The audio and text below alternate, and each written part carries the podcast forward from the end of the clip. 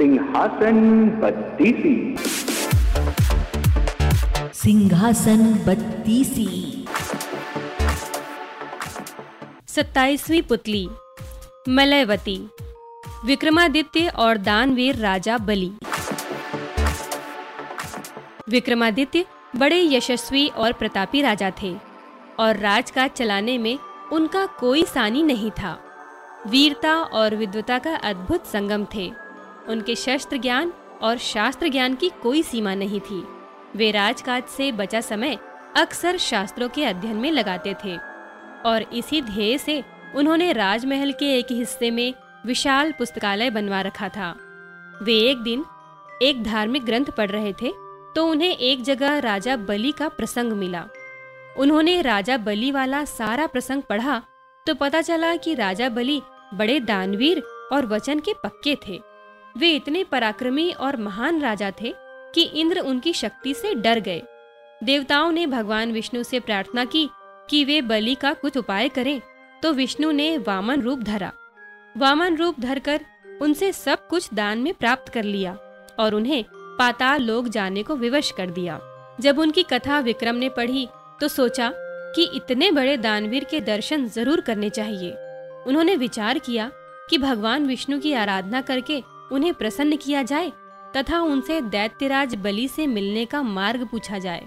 ऐसा विचार मन में आते ही उन्होंने राजपाट और मोह माया से अपने आप को अलग कर लिया तथा महामंत्री को राजभार सौंपकर जंगल की ओर प्रस्थान कर गए। जंगल में उन्होंने घोर तपस्या शुरू की और भगवान विष्णु की स्तुति करने लगे। उनकी तपस्या बहुत लंबी थी। शुरू में वे केवल एक समय का भोजन करते थे। कुछ दिनों बाद उन्होंने वो भी त्याग दिया और फल, फूल, कंद, मूल आदि खाकर रहने लगे। कुछ दिनों बाद सब कुछ त्याग दिया और केवल पानी पीकर तपस्या करते रहे। इतनी कठोर तपस्या से वे बहुत कमज़ोर हो गए और साधारण रूप से उठने बैठने में भी उन्हें काफ़ी मुश्किल होने लगी। धीरे धीरे उनके तपस्या स्थल के पास और भी बहुत सारे तपस्वी आ गए। कोई एक पैर पर खड़ा होकर तपस्या करने लगा तो कोई एक हाथ उठाकर, कोई कांटों पर लेटकर तपस्या में लीन हो गया तो कोई गर्दन तक बालू में धस कर चारों ओर सिर्फ़ ईश्वर के नाम की चर्चा होने लगी और पवित्र वातावरण तैयार हो गया। विक्रम ने कुछ समय बाद जल भी लेना छोड़ दिया और बिल्कुल निराहार तपस्या करने लगे। अब उनका शरीर और भी कमज़ोर हो गया और सिर्फ़ हड्डियों का ढांचा नज़र आने लगा। कोई देखता तो दया आ जाती, मगर राजा विक्रमादित्य को कोई चिंता नहीं थी। विष्णु की आराधना करते करते यदि उनके प्राण निकल जाते तो सीधे स्वर्ग जाते और यदि विष्णु के दर्शन हो जाते तो दैत्यराज बलि से मिलने का मार्ग प्रशस्त हो जाता। वे पूरी लगन से अपने अभिष्ट की प्राप्ति के लिए तपस्यारत रहे।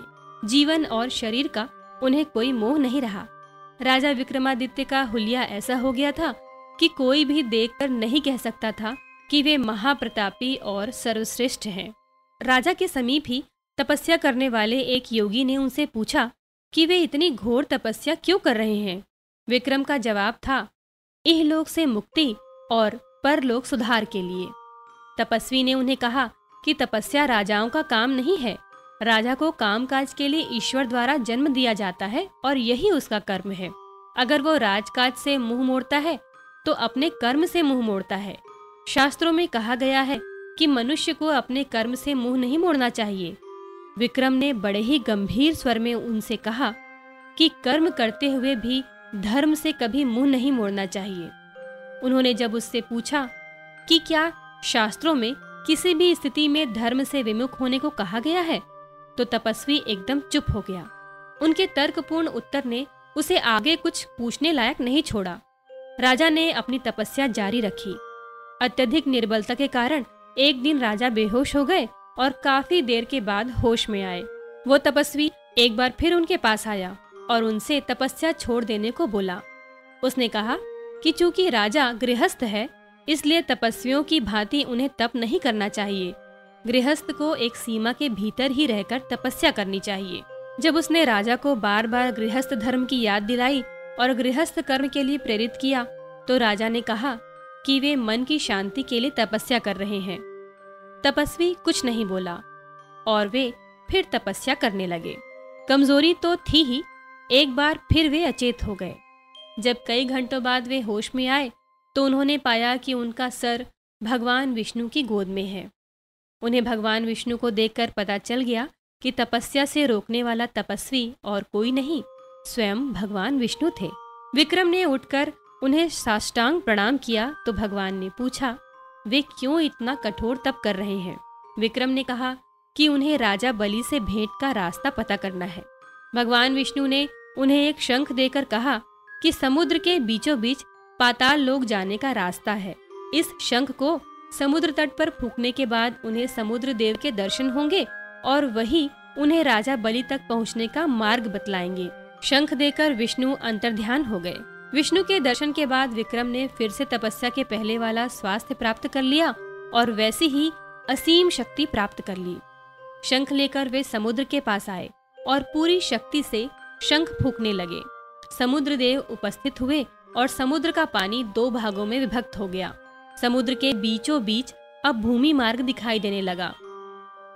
उस मार्ग पर राजा आगे बढ़ते रहे। काफ़ी चलने के बाद वे पाताल लोक पहुँच गए। जब वे राजा बलि के महल के द्वार पर पहुँचे तो द्वारपालों ने उनसे आने का प्रयोजन पूछा। विक्रम ने उन्हें बताया कि राजा बलि के दर्शन के लिए मृत्यु लोक के यहाँ आए हैं। एक सैनिक उनका संदेश लेकर गया और काफ़ी देर बाद उनसे आकर बोला कि राजा बलि अभी उनसे नहीं मिल सकते। उन्होंने बार बार राजा से मिलने का अनुरोध किया, पर राजा बलि तैयार नहीं हुए। राजा ने खिन्न और हताश होकर अपनी तलवार से अपना सर काट लिया। जब प्रहरियों ने यह खबर राजा बलि को दी तो उन्होंने अमृत डलवाकर विक्रम को जीवित करवा दिया। जीवित होते ही विक्रम ने फिर राजा बलि के दर्शन की इच्छा जताई। इस बार प्रहरी संदेश लेकर लौटा कि राजा बलि उनसे महाशिवरात्रि के दिन मिलेंगे।